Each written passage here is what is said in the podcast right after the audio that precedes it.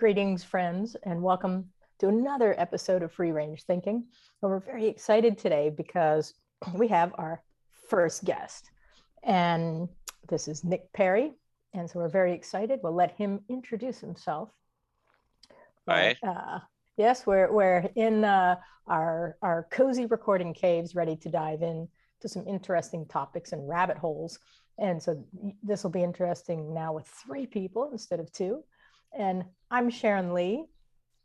I'm Alex Carl. And I'm Nick Perry. Yay!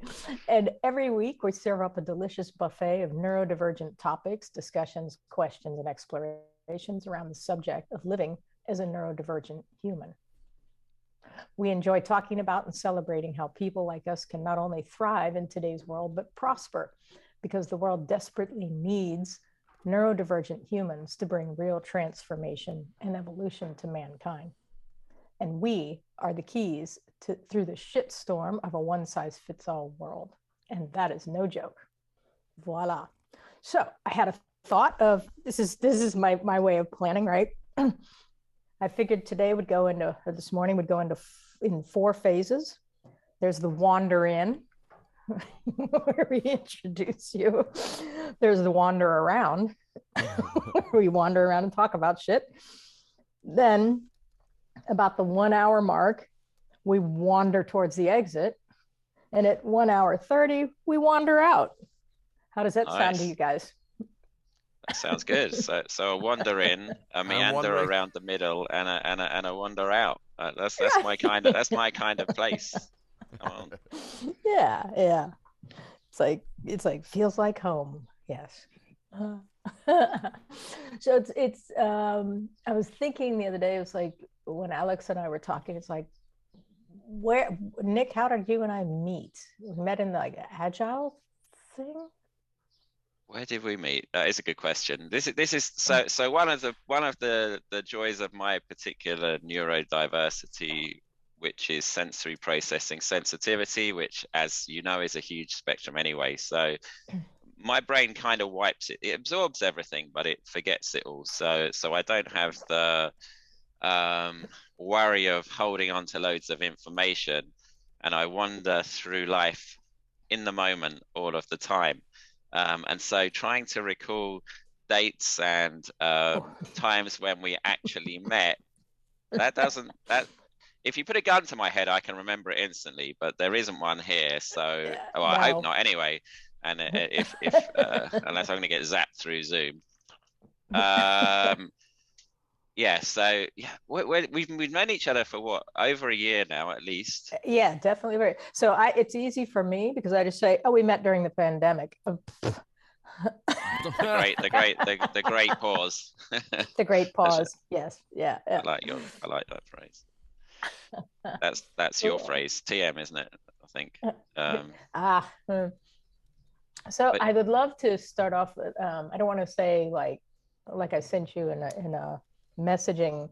We don't want to have the Nick Perry CV. But what's interesting to us is I don't want to say laundry list, but can you run us through what your neurodivergence looks like? And whatever else you want to add. Yeah, well, I suppose one of the important things is to say that I always knew I thought differently, literally from being an infant. To challenge everybody's view of everything, including my own family's. My very first feeling was when I was still in my mother's womb. All right, and so my neurodivergence is around senses. So most of my senses are sharper, according to the scientific research, than about 85% of the population. So I can hear sounds that other people can't hear because my sound range is a lot bigger. I can see colors that other people can't see. So when I'm talking to somebody, I can see little bits of the blood in their face, moving around under their skin and things like that, and pick up different things which can alert me that something has changed within them while I'm talking. I have a greater sense of taste, of smell, of feeling. I practice as a psychic, so you can even feel the dead and weird stuff like that. feel energy in stones and all sorts of other stuff, which I guess perhaps is not as quite as uncommon as that. But mine is basically around my senses. That's the upside, but the downside is my working memory is super small. So like I have a memory like a goldfish. Well, I say that I absorb it all, and I have a phrase which is from Sun Tzu, which I kind of lived my life to, which was reject that which is useless, absorb that which is useful, and what is left make essentially your own. And I kind of lived my life around that, because I found that in the way that I am, 99% of everything is pretty useless, and so I just have to hold on to about 1% or less, which I kind of recall, like that quote, as one of those things. So mine, it's called sensory processing sensitivity, but I didn't know I had it really until about 3 years ago. But I always knew I was different. When I was growing up, people didn't know about didn't talk about neurodivergence and all of that stuff. And I was masking like so many autistic people, my whole life. So it's understanding what it is and how it affects my way of being was useful and enlightening. How's that? That's a walk around the neurodivergence. And I saw Alex's my senses saw Alex's finger go up. I already had a question when you described it, and the question is, can you forget something on purpose?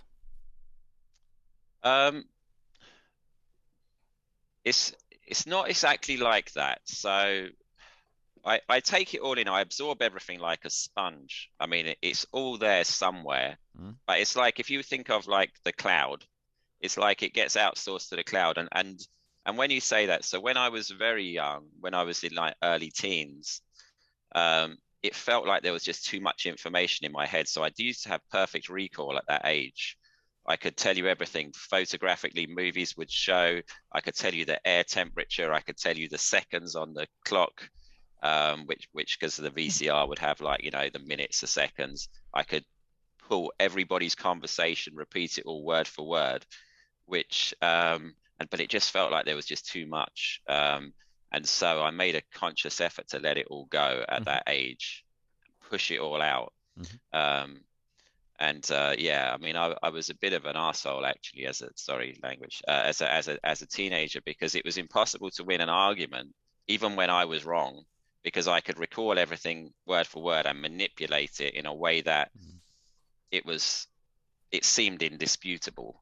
I was like, I didn't actually like the person I'd become. I thought, right, I do need to change. So there was a conscious effort at that age to hold it all somewhere in the cloud, let's say, but not in the way that it was. So yeah, so I kind of flipped my personality, and I think, I don't know if that's a neurodivergent skill that we have, that we can to some degree rewire our brains. I don't know if that's true or not. I just speak for myself in that was how it was as a young teenager. I relate very much to what you're saying. The total recall of every conversation, which is not a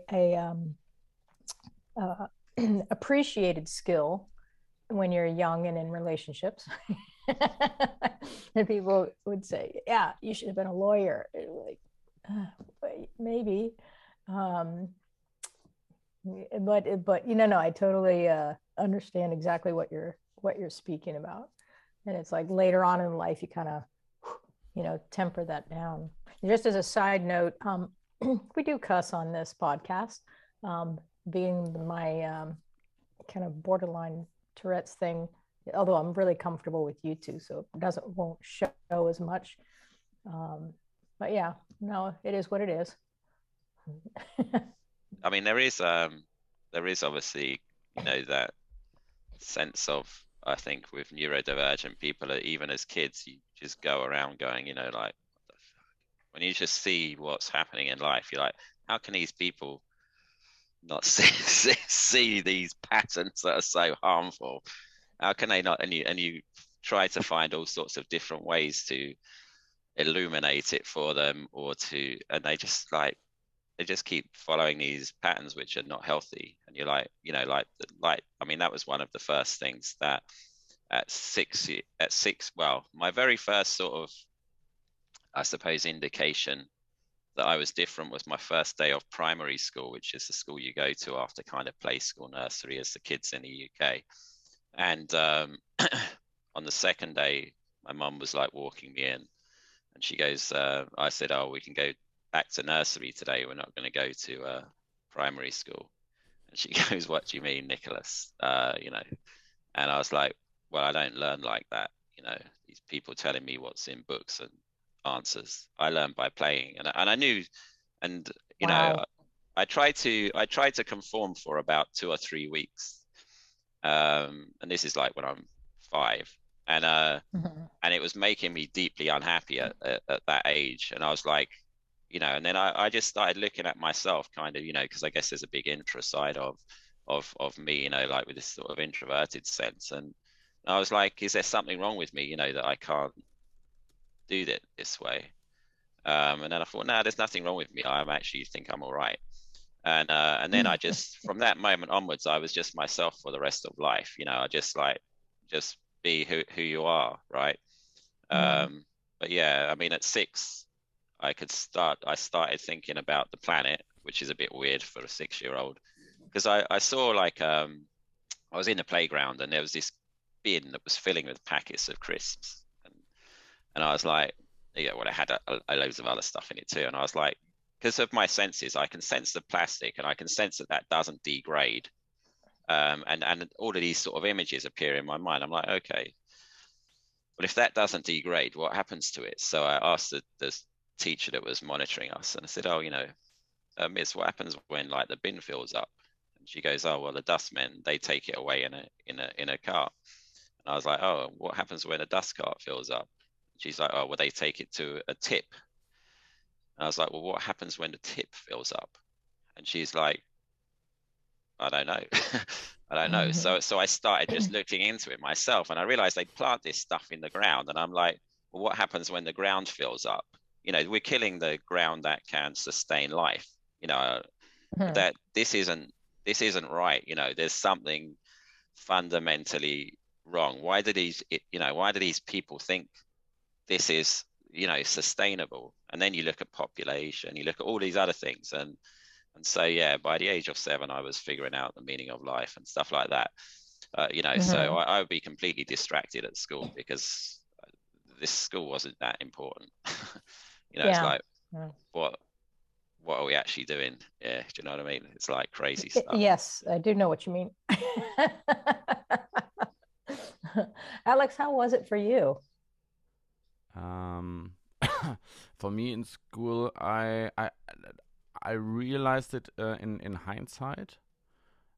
So we often talked about school systems and the school system itself on the podcast. My daughter is in a Montessori kindergarten, and she's going to Montessori elementary school this summer. So I could totally relate what you just said with that when I was for the first time in the kindergarten 4 years ago, that was an evening for the parents to, see where the kids live throughout the day when they are there. Back then, the chief of the kindergarten, Brigitte, she did Montessori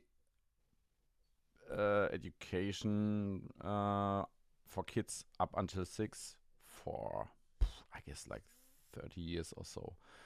Oh, wow. And she let us, she explained a lot, and she explained a lot of the background of the Montessori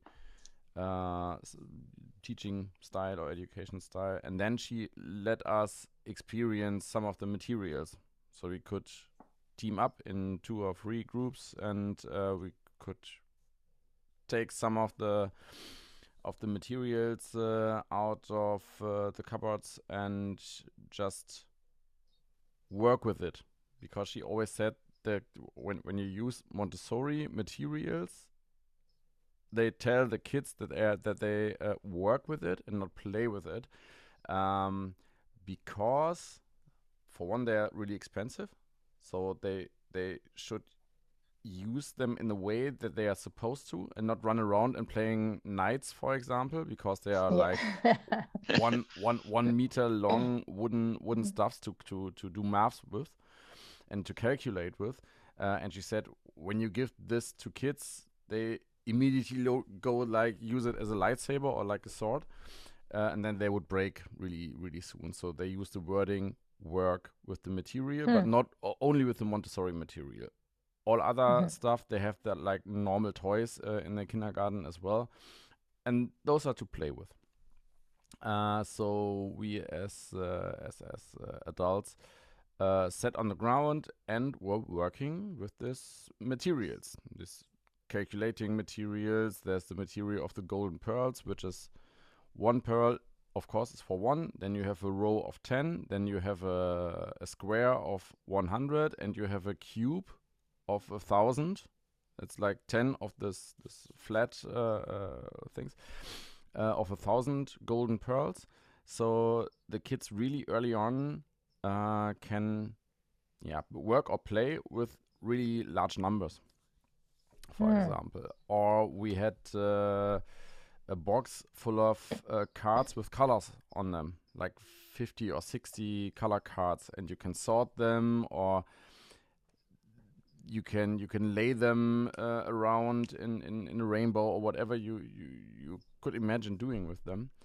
And that was the first time when I realized, when I really realized what it means to learn through playing, or learn in a playful way, just with experimenting.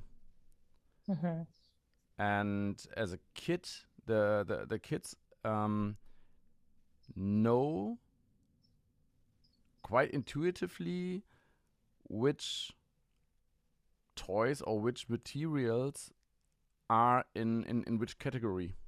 Which is about language, which is about math and numbers, which is about the planet. There's like a corner in each kindergarten room, which is like a planet, or I think they call it cosmic corner. Where everything is like maps of the planet, little animals that you can put on the planet where they live or whatever.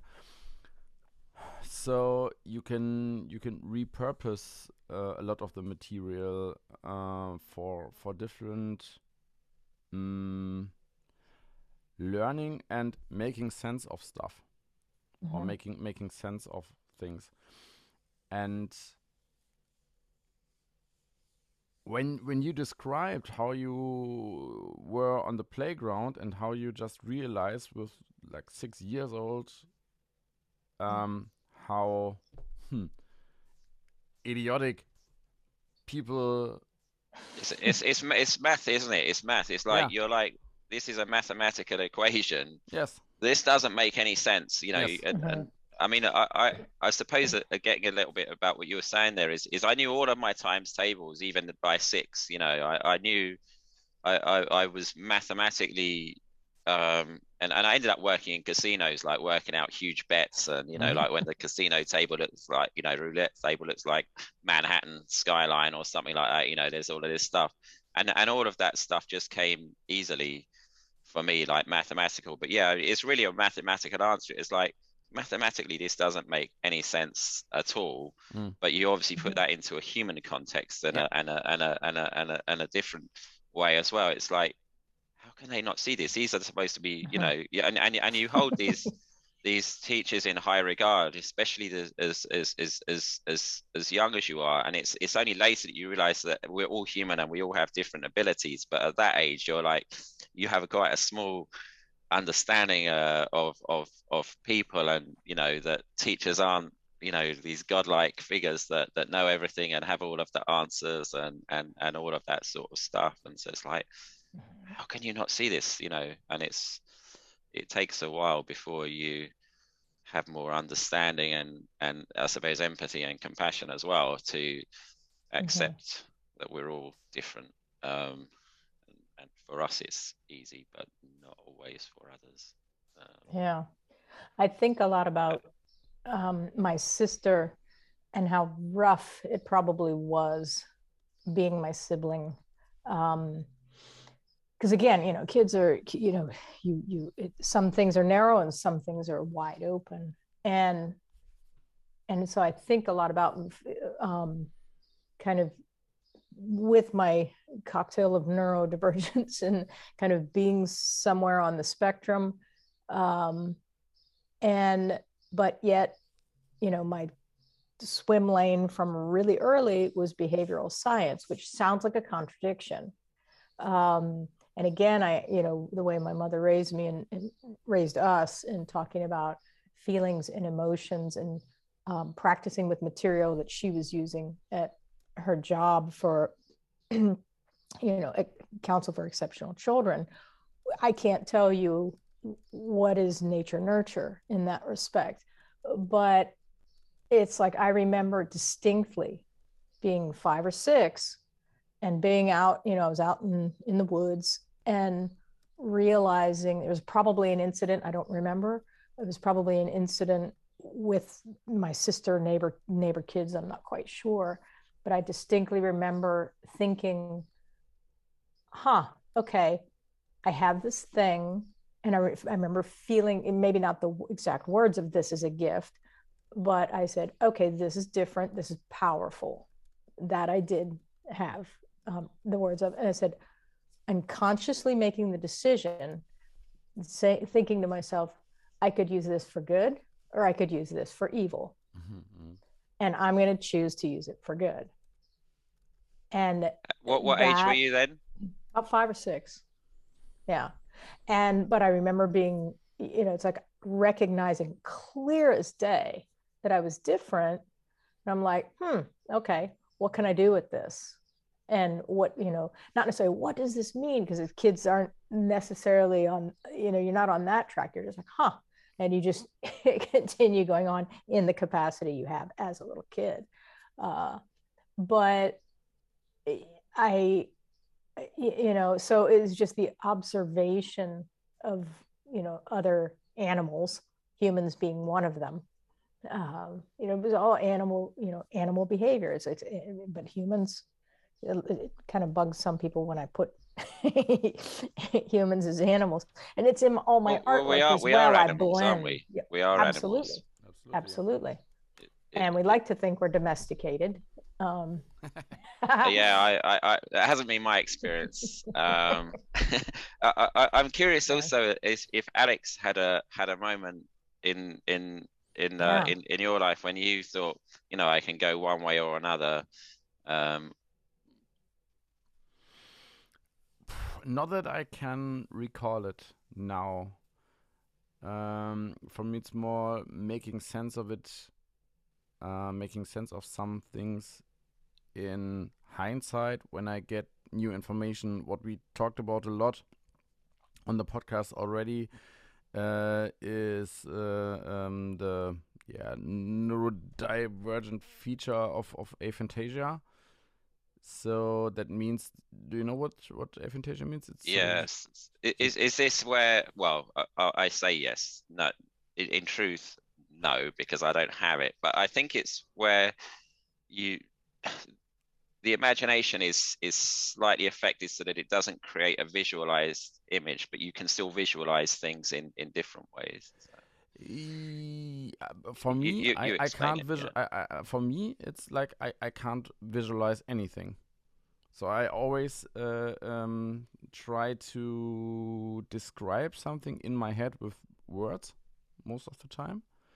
But I can't recall a picture, or I can't. When you say describe the face of your daughter, for example, I can't, because I can tell you that her hair is blonde. I can tell that her eyes are blue, but that's basically it.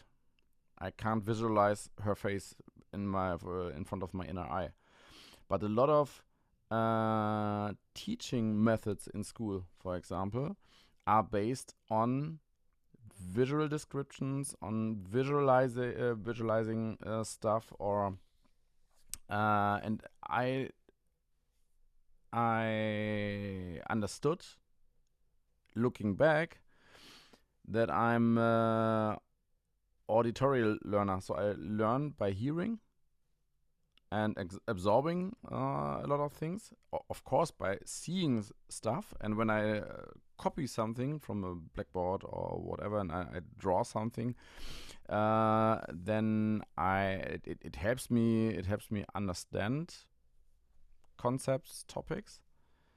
But I didn't realize that, for example, when I was in school. The only thing I can recall is that around 9 or 10, but that is not a neurodivergent feature, I would say. But that's something I remember, is that I realized there can't be a God. So I was like an atheist kid, because before I even know what the term meant, that's something that I can recall as a kid, realizing that it's not possible. I'm curious as well, is with your Aphantasia, does that have a compensatory effect in other areas of your being? For example? Well, like for in my case, that not having having a working memory that is not as accessible or whatever, what happens is that heightens all of my senses, so it makes all of my senses even more, you know, off the charts, if you like. So, and I can pick up small subtle changes in dynamics in human relationships, that, you know, all sorts of weird stuff that there's compensations for my limit in one area, that there's a compensation somewhere else, and it's a bit like, you know, if somebody is blind, that then they're all right. Of their other senses get sharper. And I'm wondering whether that aphantasia has had compensations for you. I think it made me compensate it by being quite good with words and with language and with expressing things through language. Hearing me talking English, it's not that easy. Oh, it sounds good. Because I have to like think in slow motion then, but when I talk or think in German, then it's I can make I can describe things in words quite fast and quite good, I think, because I don't rely on the images, or it's not possible for me to rely on images. And I'm a downside of that is because a memory often works by picturing stuff. I'm always anxious to forget something.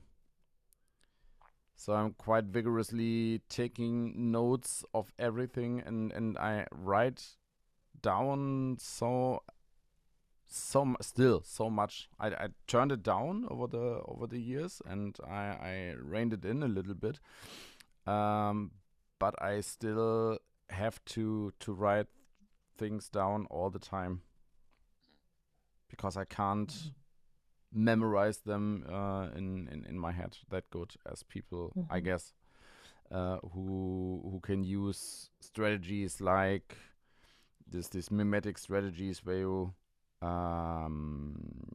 take a route through a house and attach things you want to remember. Memory palaces. Yeah, memory palace. Yeah. That's something that just doesn't work for me. Oh. Just out of curiosity, because I'm generally curious, as I was reading an article about aphantasia the other day, and actually that a lot of people with aphantasia actually go on to become artists, so that they can they create brilliant paintings and visual art. And it was interesting, and I was wondering whether when you write the stuff down, are you when you remember that stuff, do you see the words in your mind? It's just a curious question. When I concentrate really hard, I can see words, but only just one or two.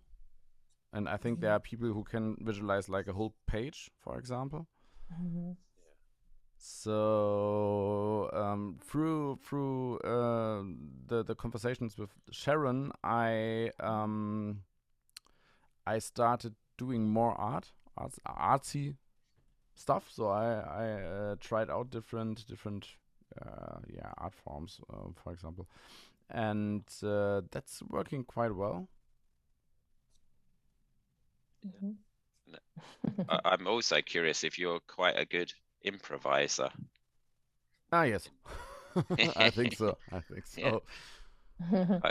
I think this is a common thread in neurodivergent people, because we have our things that we're strong in and the things that are limitations, and that we have to find ways to improvise from a young age, particularly I suppose when certainly in my case, neurodivergence wasn't recognized in kids. If back through my life, it's blindingly obvious, but it certainly wasn't when I was growing up, and I knew I was different, but whenever I would raise it, it's like, you're just exactly the same. You get told this, you're just lazy, or you get all of these different. And I'm like, you're not trying. You're not trying. I mean, all my report cards were, she's really smart, but she just doesn't try. That's exactly what mine. Well, I once got an A for attainment and an E for effort on my school report. And I was like, how does that work out? Do you know what I mean? It's just like, yeah, he just could try harder, it's just like, it doesn't seem. Yeah. And I mean, another funny sort of story from, which kind of is typical, I think, of a neurodivergent mind. And this was again in when I was 6, I was trying to remember the whole context of the story now. It's such a long time ago, but I was questioning why we just had to do what's in a book, because I would always ask the teacher lots of questions, and the teacher said to me, no, you just need to do what's in the book. And so I took that like, literally. I was like, okay. So I did the whole book for the whole of the term, which was there was about 2.5 months of it left, over a weekend. And I brought it in on the Monday thinking she'd be overjoyed at seeing that all of this work done and completed.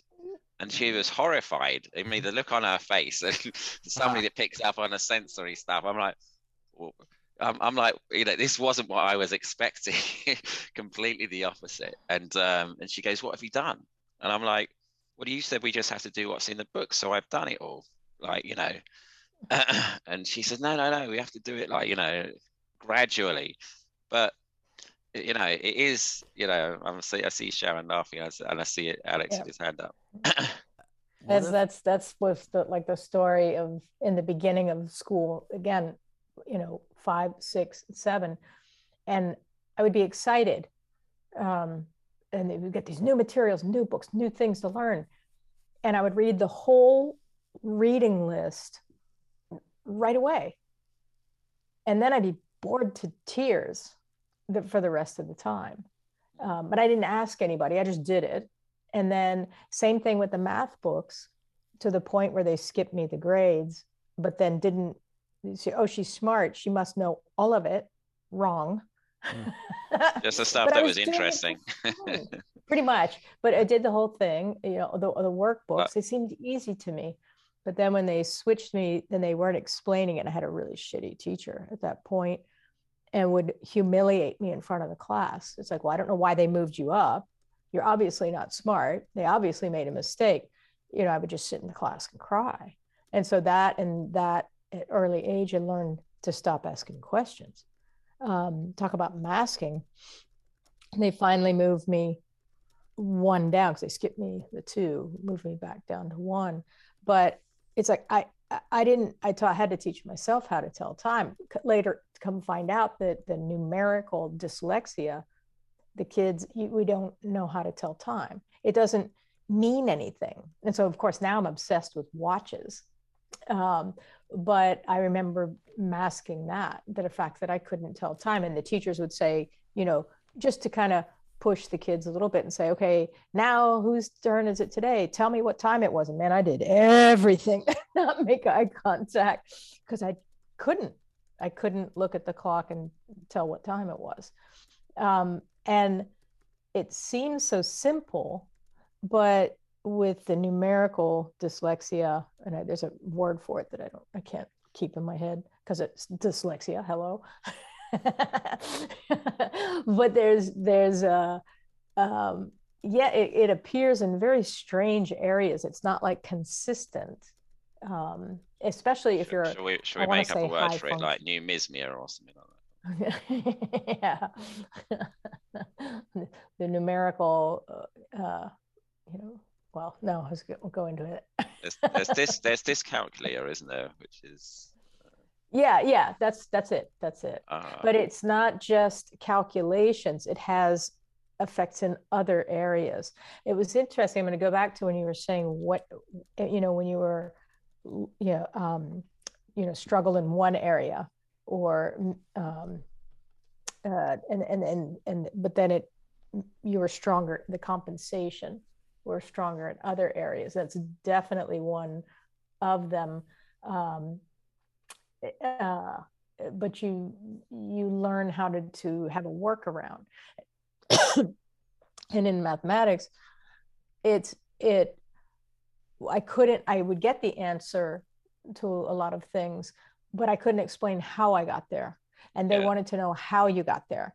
And so there was no credit and no, I want to say, care about how I got there, the right answer. And of course, in certain classes with certain teachers, then they think you're cheating. So It's hard as a kid to hold respect for people who are doing that. And so it's like, well, okay, I just have to endure this. It'll be over at some point in a couple of years, and then I can do what I want to do, how I want to do it. But recognizing that, again, I was lucky because of my mother. I didn't grow up in a home culture where I was being made to feel less than. And I was very lucky in that count, because I knew I was smart. I knew I was fine. It was just having to tolerate the system. Of course, at that age, you don't know that that's what's kind of going on, but you're just, it's an endurance race. Or not race, but an endurance test. And it's like, okay, when I get out, I think adaptability. Alex, what were you going to ask? Mm-hmm. I just had to think two things. First, what Sharon just said, I guess this not being able to explain how you got there. I remember that I once, but then I was a bit older. I was like 10 or 11 or so when a math teacher asked me, okay, how did you got there? And I said, yeah, I just solved the problem. Yeah, but how did you get there? And I said, does it matter? It doesn't matter. I resonate so much with you. You don't need, and unless you want to be a teacher, I don't have to explain how I got there. I just do the job.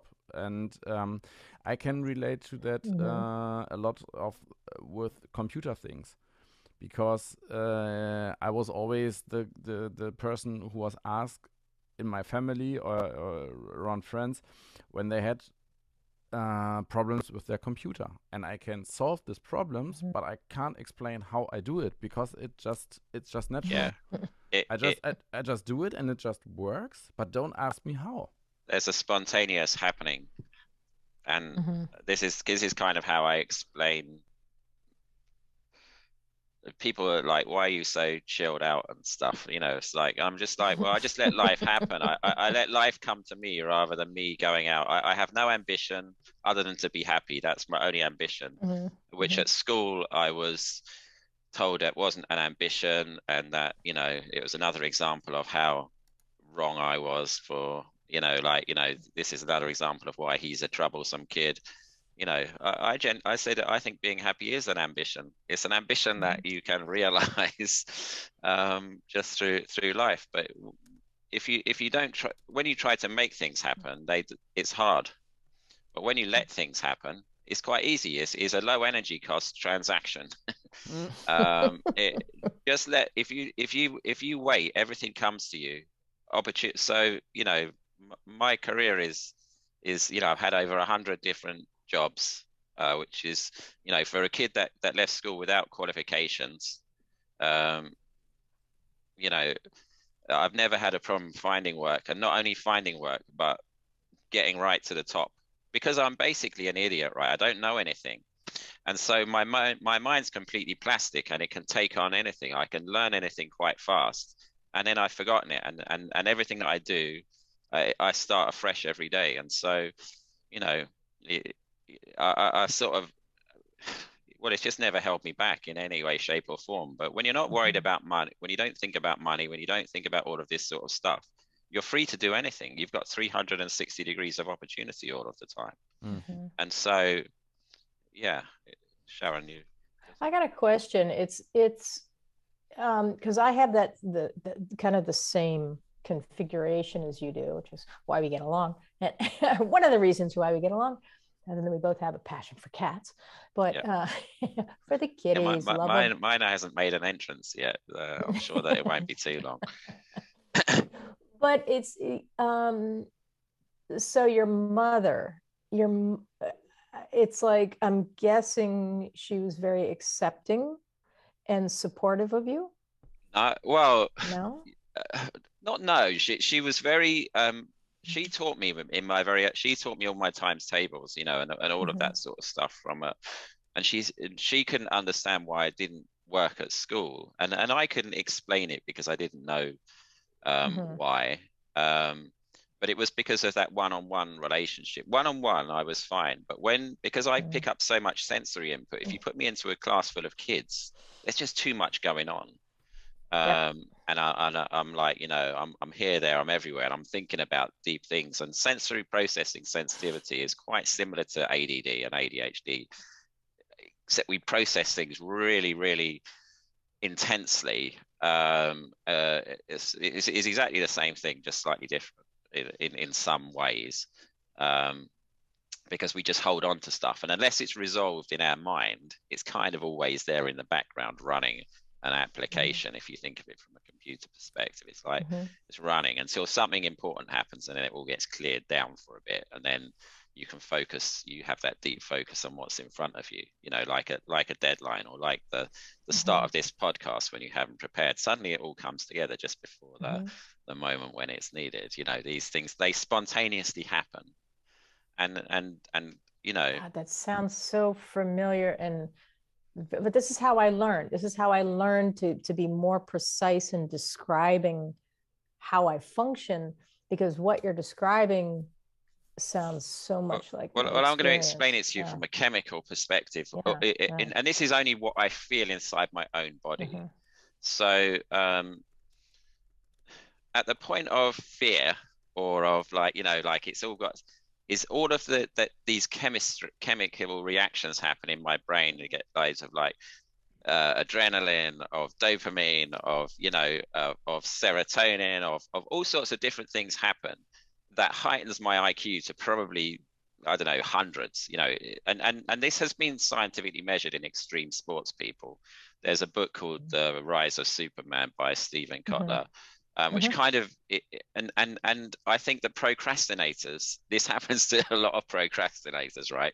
If you've got a deadline, you know, you get right up to that point, and then all of these chemicals get released into the bloodstream, and serendipity happens, right? You know, you hear something, which then, and it all kind of comes into this collective something that ends up most times working out pretty well. You know, you do have the occasional spectacular failure, but most times it ends up being, you know, something mm-hmm. pretty extraordinary. Mm-hmm. And it's all been designed in maybe 30 minutes or something, and it just kind of happens, you know. And you, it's not that you haven't been trying hard for however long that period is up mm-hmm. to that time. Mm-hmm. You know, you're doing loads of processing and thinking, and you have good ideas, but you can never get them onto paper or onto a board or into a physical space. But then suddenly, then everything kind of spontaneously happens, and it's been spontaneously happening for 50 years in my case. And I think that's how I've been very lucky. Yeah. It's now that I'm 60, it's like a lifetime basically of the preparation and the experiencing and the experimenting. Wow, it's really paying off. Yeah, it seriously pays off right now. And it's like, yeah, I'm having so much fun at this age. It's hard to describe. Well, I don't know if it's sort of kind of relevant or not relevant for other people, but one of the things that I was thinking about as a kid, mm-hmm. And it was around about that time when I made a decision to change the way that my kind of brain worked. It was, I looked at it and I thought quite arrogantly, I was like, what's the most I could know in between now and being about 70, which is what I thought my life expectancy probably was then.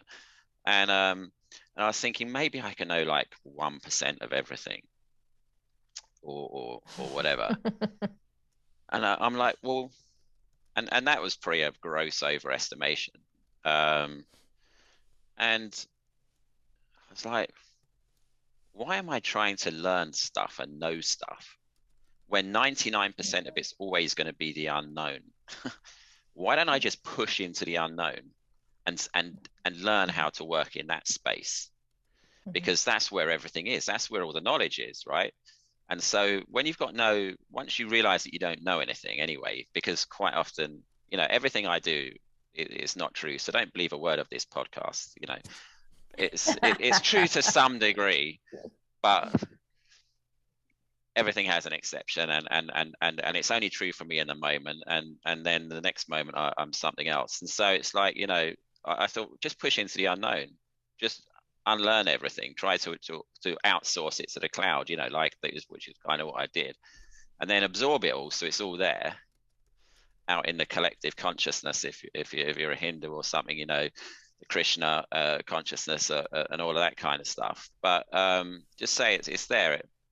And if somebody's got a gun to my head, I can recall it, but otherwise it's not. So there's all of this stuff just going on in the background. And yeah, I was like, well, where all the action is in the unknown.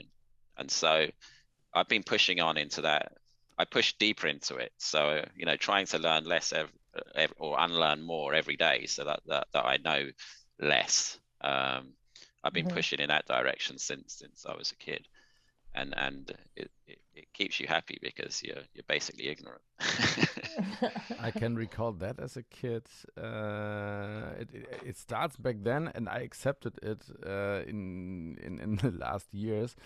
That for me, I always collected books about everything that was interesting me, but I almost always, and I think that's because of the ADHD or whatever form I have, I'm not able to read a whole book normally because it gets too interesting too soon.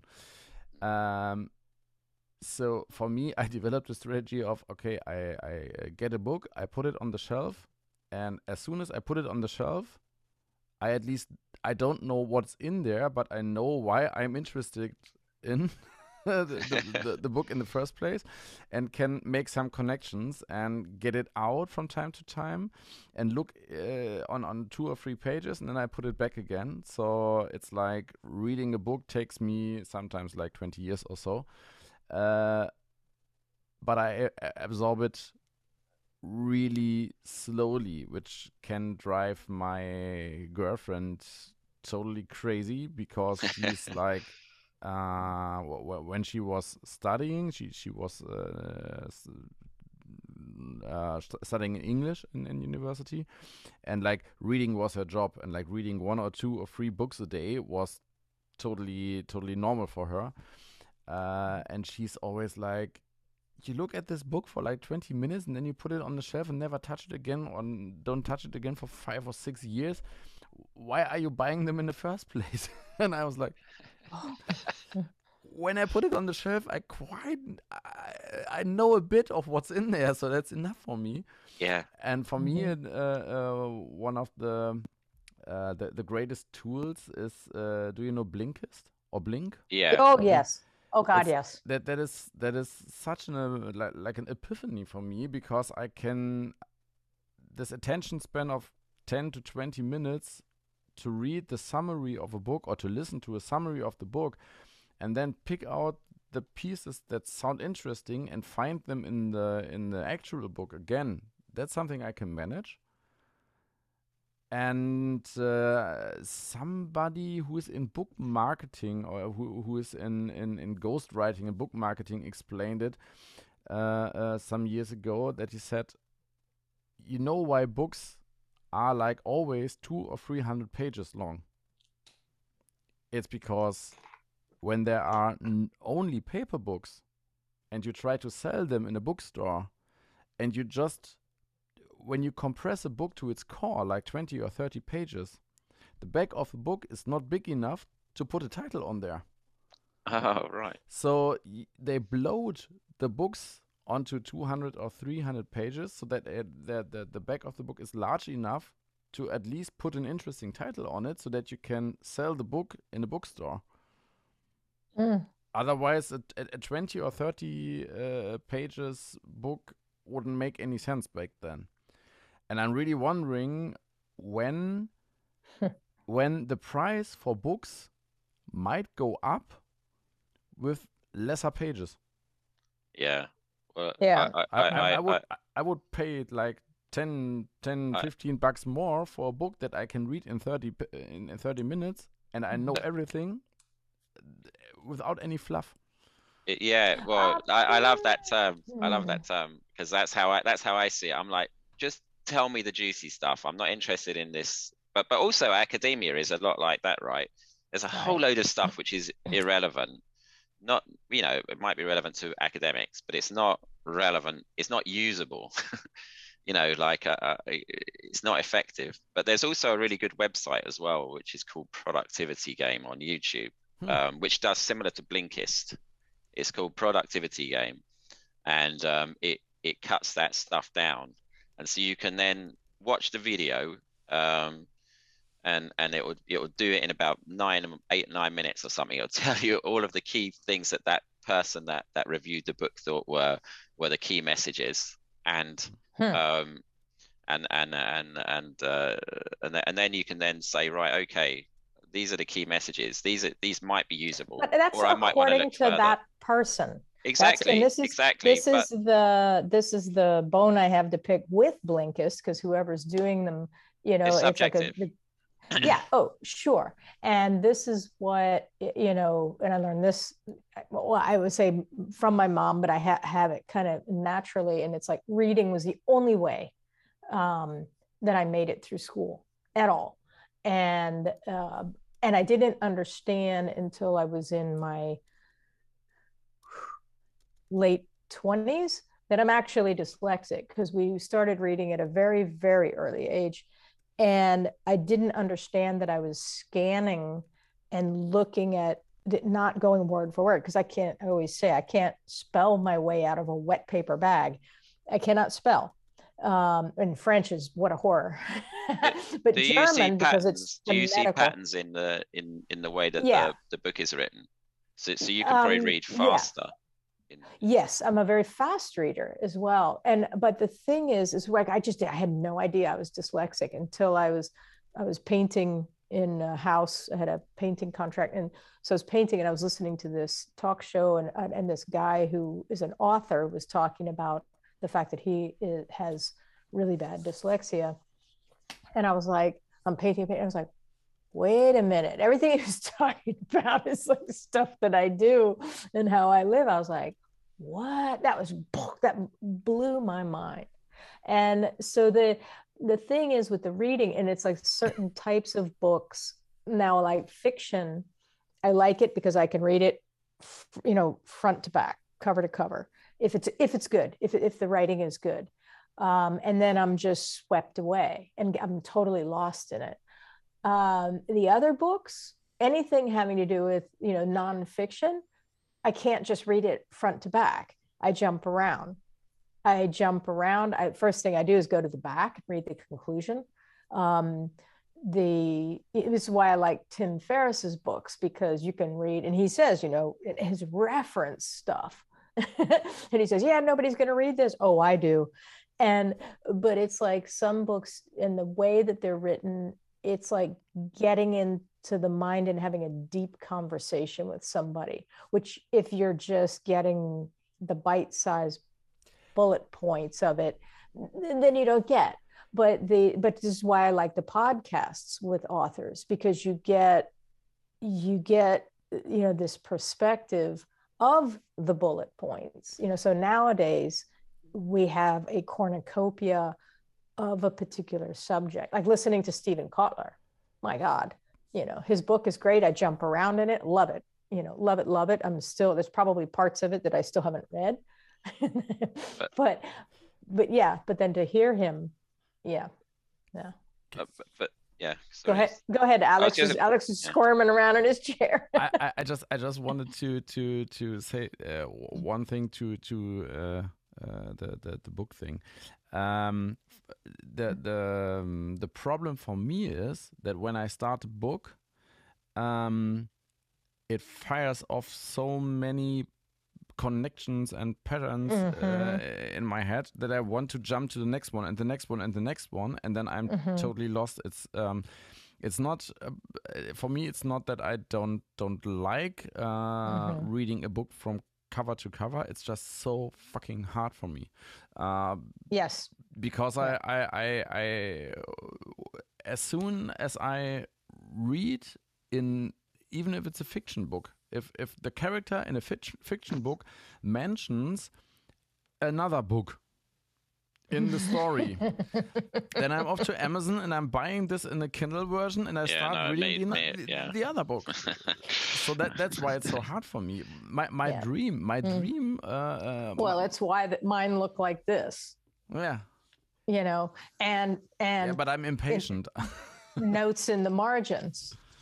Yeah. You know, it's I have conversations with the material because it's like, but in like that book, the book Wanting, and some other ones, I'll read. I could go for a paragraph, then I have to shut it and think about and go off in like 10 different rabbit holes, and then sometimes it takes me a long time to get through it. Not because I'm reading slow, but exactly what you said, Alex. My brain needs to wander around and chew on and discuss. I just started two weeks ago with building up my own Zettelkasten and doing this bibliographic or bibliography notes, like Luhmann, Niklas Luhmann, the Zettelkasten guy, did. So I ditched notebooks because notebooks are going to be hidden in the shelf as well, and writing on just A6 slips of paper gets me to write down one idea I have, and then I can get just this idea out of the box again and lay it on the table and rearrange it. How do you find them? I reference them. They are referenced. There's a card for the book. There's a card for the author, and there's a card in this train of thought where this goes. And every card gets a number. And I write down the number on the card where the book is. I write the card down on the card of the author, so that I can find it again and I can link it with other notes. I wish I was that organized. I'm not organized. It's just it's really I'm just learning how to do it. But it seems to work quite well because I'm much calmer when I read. Because I know I find that again someday. I don't know if this will resonate with Alex. It might do. But I when I read a book, like I'm a bit like it's quite a slow process. But then my mind wanders as our minds do, and I start having those conversations. And if I just focused on, I wouldn't get enough read, I wouldn't have enough information. And so like, I just want to get to the juicy bits, which are actually usable stuff, because otherwise I'm not going to actually learn enough. And when you get one of those juicy nuggets, I think that there's a chemical response in the brain which sends out some, it's almost like a drug. It's like, right. And ever since I was a kid, I couldn't stand waste. And I knew that in books, you read, if it's 300-page book, you could probably cut it down to 5 pages. And the rest of it's just filler. Like, it's really interesting to hear Alex. It was to get the back so that you, it's just like, it is all fluff. And that's how I use exactly the same term as you. I'm like, I just can't be bothered to trawl through all it. When you've read fluff for 50 years, you're like, that's enough fluff. I think I've had enough fluff. I just want to get to the juicy stuff now. I've been in that position for a long time actually, but it's just like, right, I want to get to the punchy stuff and the stuff that's usable. And so if you understand what those key messages are, and you could do that in a short time, then the value is still there. I mean, I'd still pay the same amount of money for the book because he's got that juicy stuff. I'm happy to pay that, but I don't want to waste most of my life just reading boring fluff, which I know is just boring fluff made to badged up to be interesting. And perhaps it is interesting to some people, but not to me. I want no waste. I want a really lean view of like, okay, right. How can I then repurpose what this is, or does this make sense to me? Because I'm similar to Alex, it's about making sense of everything rapidly quite often. And, it's like, okay, I can look at something, and probably Alex is the same, and maybe you are also. And does this actually, even if I don't understand anything about it, I know it either makes sense or it doesn't. It's either there's a logic to it that feels right, or it either feels right or it feels wrong. And most of the time, that instinct is correct. But then you have to uncover why, or you don't, or you just say, I know it's wrong. I'm not going to go with that, or I know it's right. I'm going to, and I think I shared that with you. Like if I see people, like I can instantly sense which ones are right and which ones are wrong. Which one is a threat. What do you mean by that? So even as a small child, even as an infant, some of my very first memories are just sensing the people in the room and are they a threat? And I think there's a biological reason that people like us are neurodivergent, because we would have added something to the tribes in prehistoric times that we would give them a better sense of either safety or attack, or of we've all got different skills for different purposes, and just because they don't always conform to societal norms, we're an animal. I've got a good story for you about that. Go for it.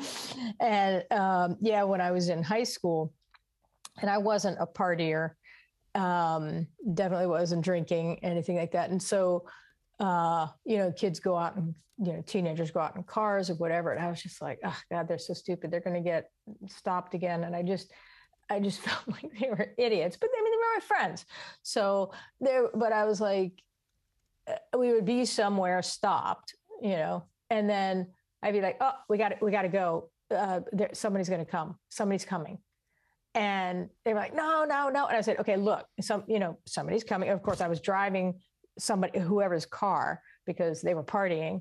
And I was like, no, we're going to pack it up and just steady the things that, don't spill anything, but we're going to go now. And as soon as we'd be leaving and going down the road, and a police officer would show up, and it happened consistently. So then different carloads of friends would argue over who got me in the car, because if I was in the car, nobody would ever get stopped or arrested or checked. It happened often enough. That is a great skill to have. And I'm not psychic. There was just, I don't know if it was the timing that we had been, I can't, to this day, I can't explain it.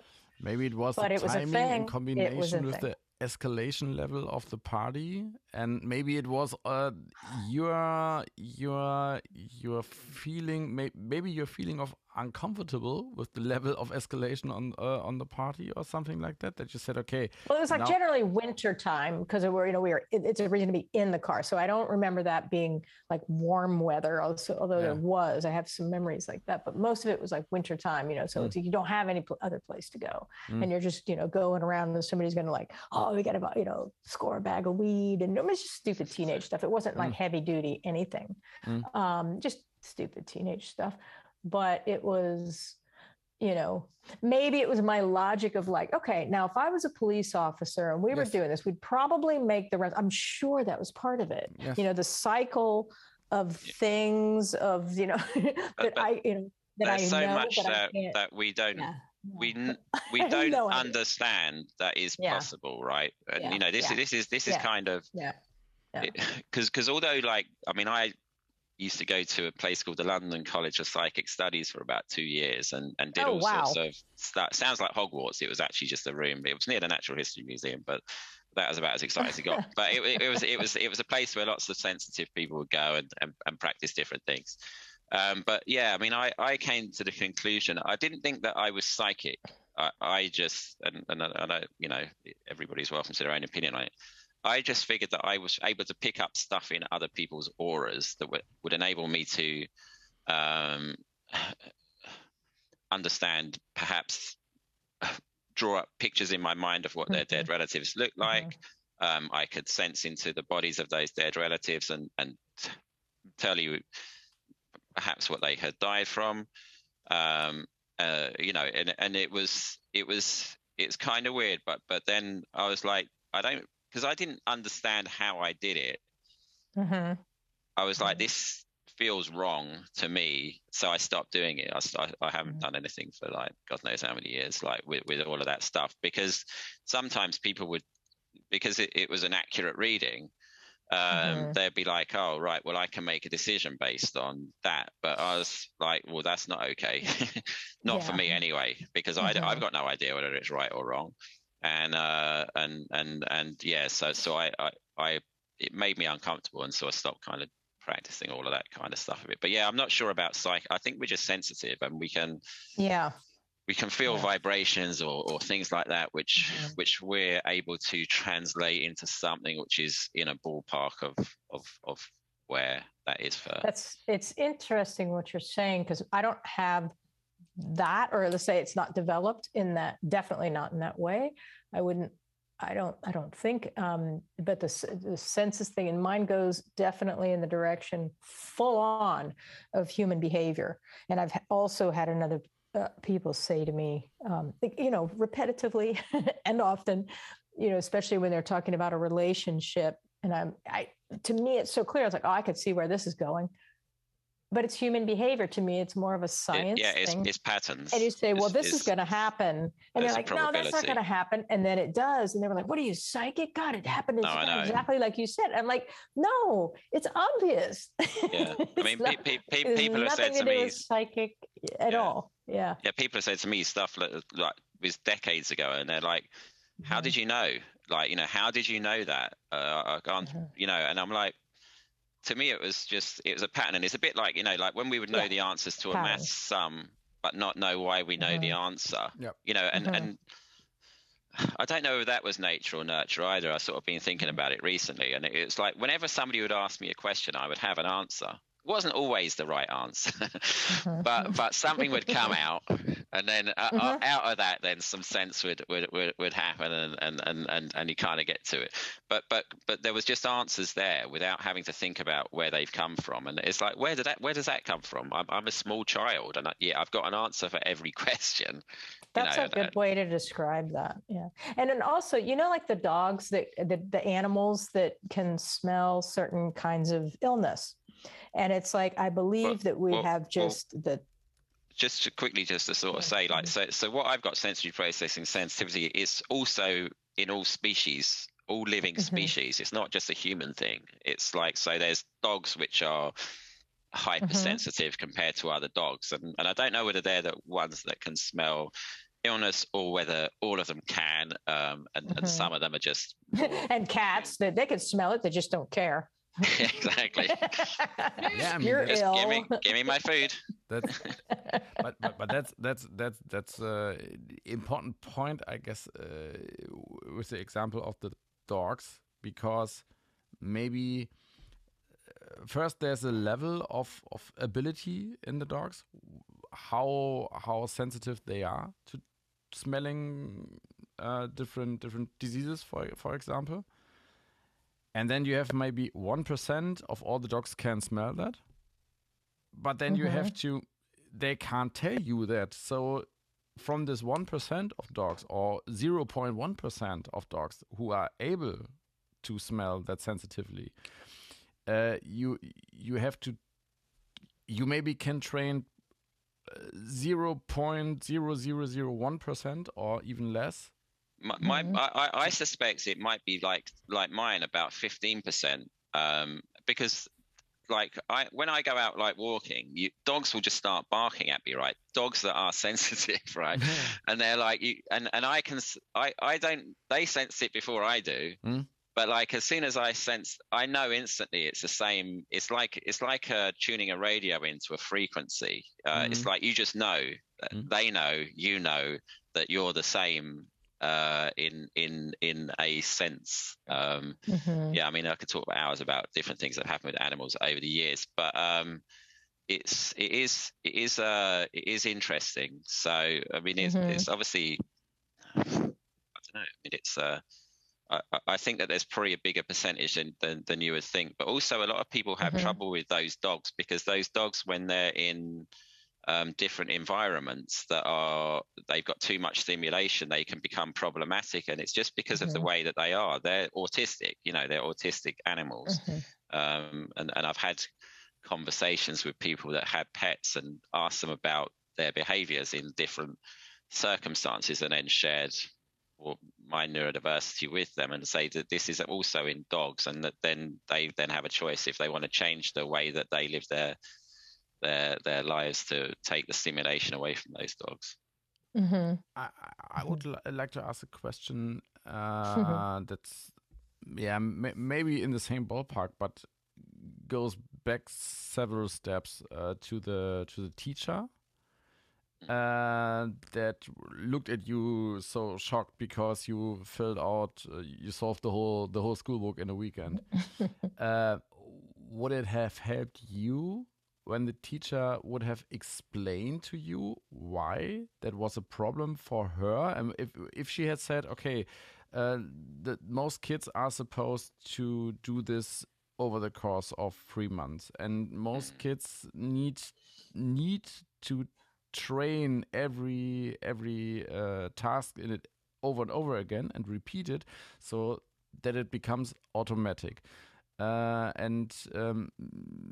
Maybe you could help now the other kids because you understood it already and you are able to do it in 2 or 3 days.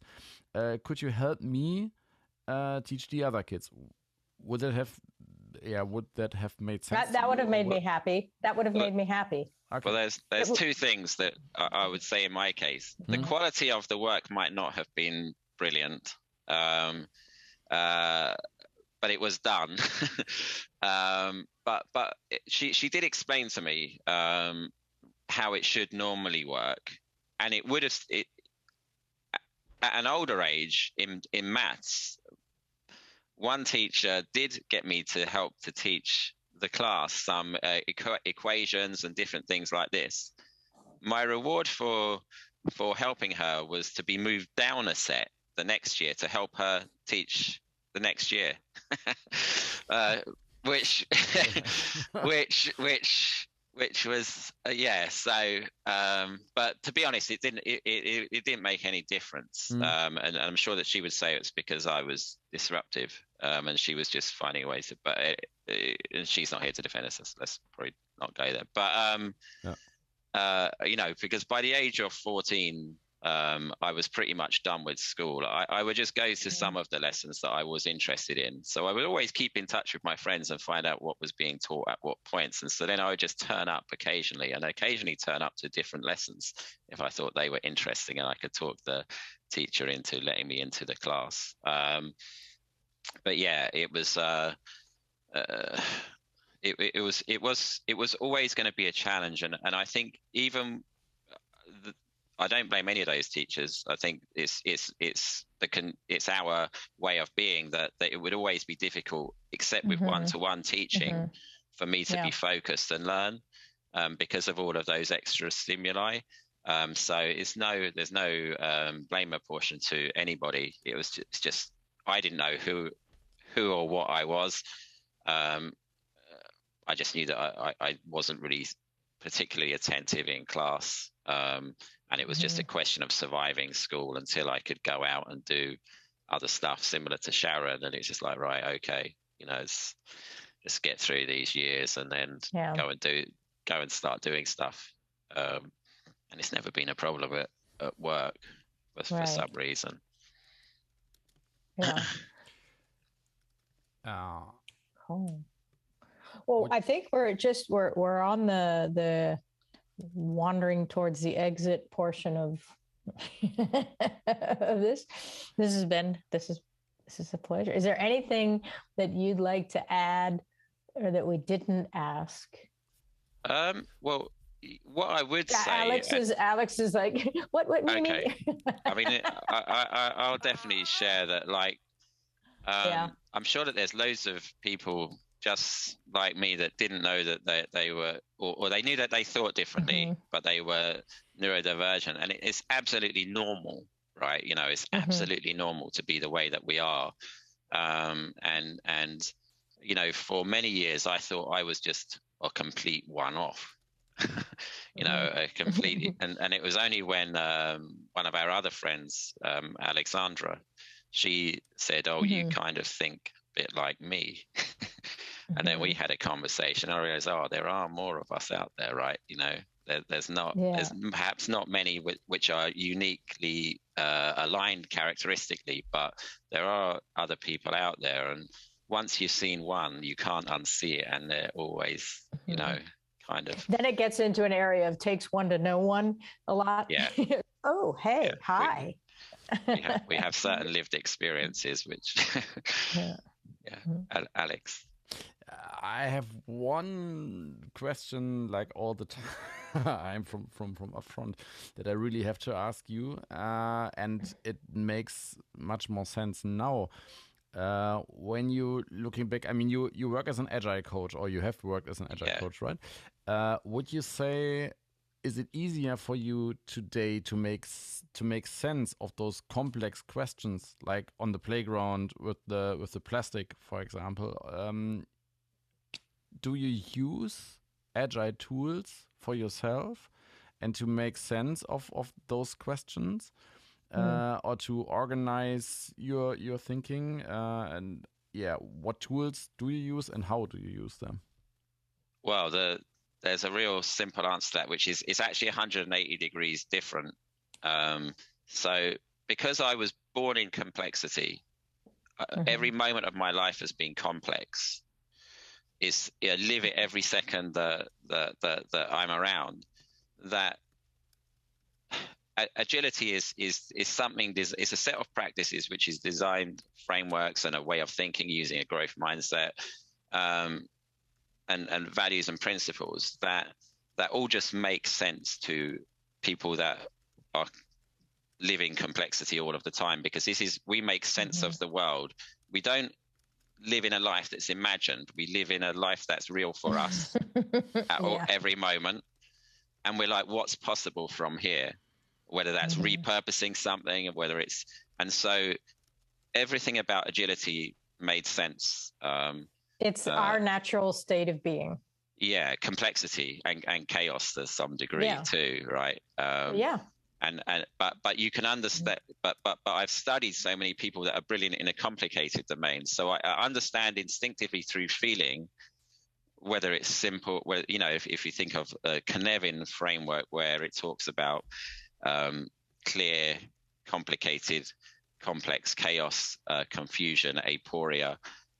You can understand through feeling, and I even do improvised exercises with teams to feel that, so that they can understand that there's different ways of being dependent on the nature of the way that the world is. So I always treat every moment as though it's I've been reborn, and we start from now. So I don't worry about all of the successes of the past or anything else. It's just, this is where we are now, what's possible from here, and encourage teams to explore in that area. It's more, I don't try to be agile or anything else. I'm completely agnostic of what agile is, but nearly always we're in complexity to some degree, and it's understanding what that is, understanding, making sense of the work, and getting the team to be able to make sense of it for themselves, because what I might think is complex, it might not be for them. So I detach myself from what's their reality, and just encourage them to be the best that they can in any given moment, you know, and do the best job. And, you know, touch wood, it's gone, it's fairly okay so far. No, I like that. Resonates a lot. Yeah. How about, does that make sense for you, Alex, or is it different, or? It makes sense. It's not easy to apply practically. I guess what's not easy to apply. I think I try to switch perspective maybe to people who aren't that familiar with the concept of agile work or agility, and if that's well, I suppose a simple way to kind of explain it in a domain sense, which is all of these domains are kind of entangled. But if we think of a clear and a simple thing, that might be, you know, like working out your times table or something like that. There's a way to do it. It's pretty simple, and anybody can learn it. So that's like what they say is the known zone. Then in the complicated, it might be building a jet engine. You'll get like a load of experts together. There might be different ways of assembling those parts in certain orders, but, you know, some of it will be known at the start, some of it will be unknown, but you can uncover the unknown through, you know, an expert process. You can do the analysis up front, and you can figure out a plan, and you can get to the end in a variety of different ways, depending on which experts choose that work. In the complex domain, there's some stuff which is unknown, and there's some stuff which is completely unknowable, because we don't have a context within which to imagine it. And in that sense, you just have to try stuff. You have to run experiments, use a scientific method, say, okay, what's a hypothesis for this, right? What would good look like? What would bad look like? Have a strategy for saying, right, if it isn't working, what else can we try? And so it's saying, right, this is where we are now, and it's trying to make the unknown known. So some things which might start complex, once you know them, there might actually be a pattern that's repeatable, and they might move from complex into complicated. And likewise, some things which you think are complicated, there might be complexity in them, and they can kind of transition across there. And then for chaos, it's just try something, just take an action. It's all unknowable to begin with. Take an action and see if you can find some knowledge. And then from there, like if you are sinking in the water, in the sea, for example, you don't try to say, right, I'm going to develop a plan. You just try to find something that floats, like a piece of wood or something. Get on that, and then make a decision from that point onwards. You know, like just do something which is going to get you into a safer space than you're in right now, in a space in which you can start to think. You know, the best thing is action if you're in chaos. And people in complexity can often dip their teams into chaos in order to have a new thinking, or even if they're in any of the zones, if they're in a fixed way of thinking but a new way of thinking is required, you you can just do something which is unexpected, which can dip them into that chaos zone, so that their brain, kind of the neuroplasticity gets affected and their old ways of thinking don't no longer work. I kind of call it like a controlled chaos, you know. Mm-hmm. So you can use chaos as a way to introduce new ways of thinking. Oh, that is so good. Mm-hmm. That's so good. This is why improvisation exercises are quite good, because it takes people out of where they mm-hmm. were yeah. into a completely new perspective, and so you, mm-hmm. you can do it in a friendly, humorous way. Or you could, yeah. or some people, you know, like famously film directors, they'll start shouting and screaming for no apparent reason at their cast, just in order to shock them out of the way that they're performing, and then, you know, a new patterns will suddenly emerge within the way that they act. I mean, there's all sorts of different ways to go about that.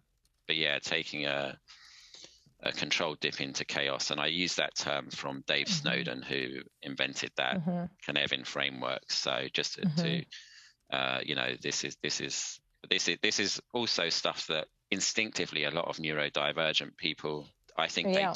they do it in day-to-day mm-hmm. life without even mm-hmm. thinking. They're mm-hmm. like, oh, right. If I want to change the dynamic, I'm going to do something. Right. I have to add here this, you know, because I've got to hop off actually, because I've got to jump off. Stop. Right. Okay. No. We're wandering out the door. So thank you. Thanks for joining us. And we might do a part two at another time. Definitely. Anytime. Love it. Always happy to chat. And thank you so much, guys. Have a brilliant day. Bye. You too. Thank you so much. Bye.